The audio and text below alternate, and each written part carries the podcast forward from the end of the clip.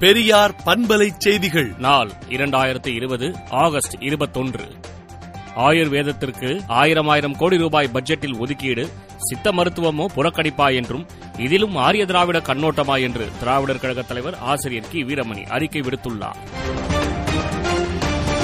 உலகளவில் கொரோனா வைரஸால் பாதிக்கப்பட்டவர்களின் எண்ணிக்கை இரண்டு கோடியே இருபத்தெட்டு லட்சத்து நாற்பத்தொன்பதாயிரத்து எண்ணூற்று நாற்பத்து நான்காகவும் இறந்தவர்களின் எண்ணிக்கை ஏழு லட்சத்து தொன்னூற்றாறாயிரத்து முன்னூற்று எழுபத்தாறாகவும் இந்தியாவில் பாதிக்கப்பட்டவர்களின் எண்ணிக்கை இருபத்தொன்பது லட்சத்து ஐந்தாயிரத்து எண்ணூற்று இருபத்தி மூன்றாகவும் இறந்தவர்களின் எண்ணிக்கை ஐம்பத்து நான்காயிரத்து எண்ணூற்று நாற்பத்தொன்பதாகவும் தமிழ்நாடை பொறுத்தவரையில் பாதிக்கப்பட்டவர்களின் எண்ணிக்கை மூன்று லட்சத்து அறுபத்தோராயிரத்து நானூற்று முப்பத்தைந்தாகவும் இறந்தவர்களின் எண்ணிக்கை ஆறாயிரத்து இருநூற்று முப்பத்தொன்பதாகவும் உயர்ந்துள்ளது.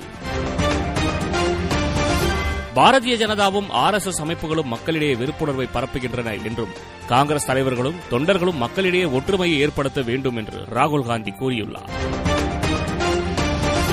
அதிமுகவை உரசி பார்க்க வேண்டாம் என பாஜகவுக்கு தமிழக அமைச்சர் ஜெயக்குமார் எச்சரிக்கை விடுத்துள்ளார்.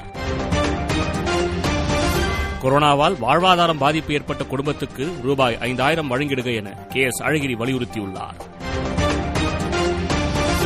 கேரளாவின் திருவனந்தபுரம் விமான நிலையத்தை அதானி குழுமத்துக்கு ஐம்பது ஆண்டுகளுக்கு குத்தகைக்கு விடுவதற்கு மத்திய பாஜக அரசின் அமைச்சரவை ஒப்புதல் அளித்துள்ளது. இதோடு கவுஹாத்தி ஜெய்ப்பூர் விமான நிலையங்களுக்கும் அனுமதி வழங்கப்பட்டுள்ளது. தமிழகத்தில் பள்ளி திறக்கப்படும் வரை மாணவர்களுக்கு உலர் உணவுப் பொருட்களை வழங்க மாவட்ட ஆட்சியர்களுக்கு தமிழக அரசு உத்தரவிட்டுள்ளது. ஆன்லைன் வகுப்புகளையும் பாடத்திட்டத்தையும் குறைக்கலாம் என உயர்நீதிமன்றம் யோசனை தெரிவித்துள்ளது. தமிழகத்தில் கொரோனா நோய் தொற்று பரவுதலை தடுக்கும் வகையில் பொது இடங்களில் விநாயகர் சிலைகளை வைத்து வழிபடவும் ஊர்வலம் நடத்தவும் அனுமதி இல்லை என்று மீண்டும் தமிழக அரசு உத்தரவிட்டுள்ளது. திமுக எம்பி எம்எல்ஏக்களை சந்திக்க முதலமைச்சர் ஏன் கூச்சப்படுகிறார் என மு க ஸ்டாலின் கேள்வி எழுப்பியுள்ளார். கொரோனா தாக்கம் குறைந்த பின் மாணவர்களுக்கு காலாண்டு தேர்வு நடத்துவது குறித்த முடிவு எடுக்கப்படும் என்று அமைச்சர் கே செங்கோட்டையன் கூறியுள்ளார். எந்த காரணத்திற்காகவும் அரசு பள்ளிகளில் மாணவர்களிடம் பணம் வசூலித்தால் கடும் நடவடிக்கை எடுக்கப்படும் என்றும் அமைச்சர் கே செங்கோட்டையன் எச்சரித்துள்ளார். திரைப்பட பின்னணி பாடகர் எஸ் பி பாலசுப்ரமணியம் அவர்களின் உடல்நிலை தொடர்ந்து கவலைக்கிடமாக இருப்பதாக சென்னை ஜிஎம் மருத்துவமனை வெளியிட்டுள்ள அறிக்கையில் தெரிவிக்கப்பட்டுள்ளது. உத்தரப்பிரதேச மாநிலம் ஆக்ராவில் பஸ் வாங்குவதற்கு வாங்கியிருந்த கடனை திருப்பி செலுத்தாத காரணத்தால் முப்பத்தி நான்கு பயணிகள் பஸ்ஸில் அமர்ந்திருக்கும் போது கடன் கொடுத்த நிதி நிறுவனம் பஸ்ஸை கடத்தி சென்ற சம்பவம் அதிர்ச்சியை ஏற்படுத்தியுள்ளது.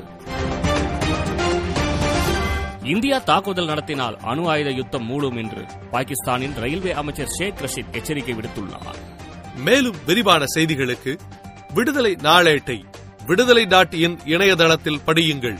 பெரியார் பண்பலை செய்திகளை நாள்தோறும் உங்கள் செல்பேசியிலேயே கேட்பதற்கு எட்டு ஒன்று இரண்டு நான்கு ஒன்று ஐந்து இரண்டு இரண்டு இரண்டு இரண்டு என்ற எண்ணுக்கு பெரியார் எஃப்எம் நியூஸ் என்று வாட்ஸ்அப் மூலம் செய்தி அனுப்புங்கள்.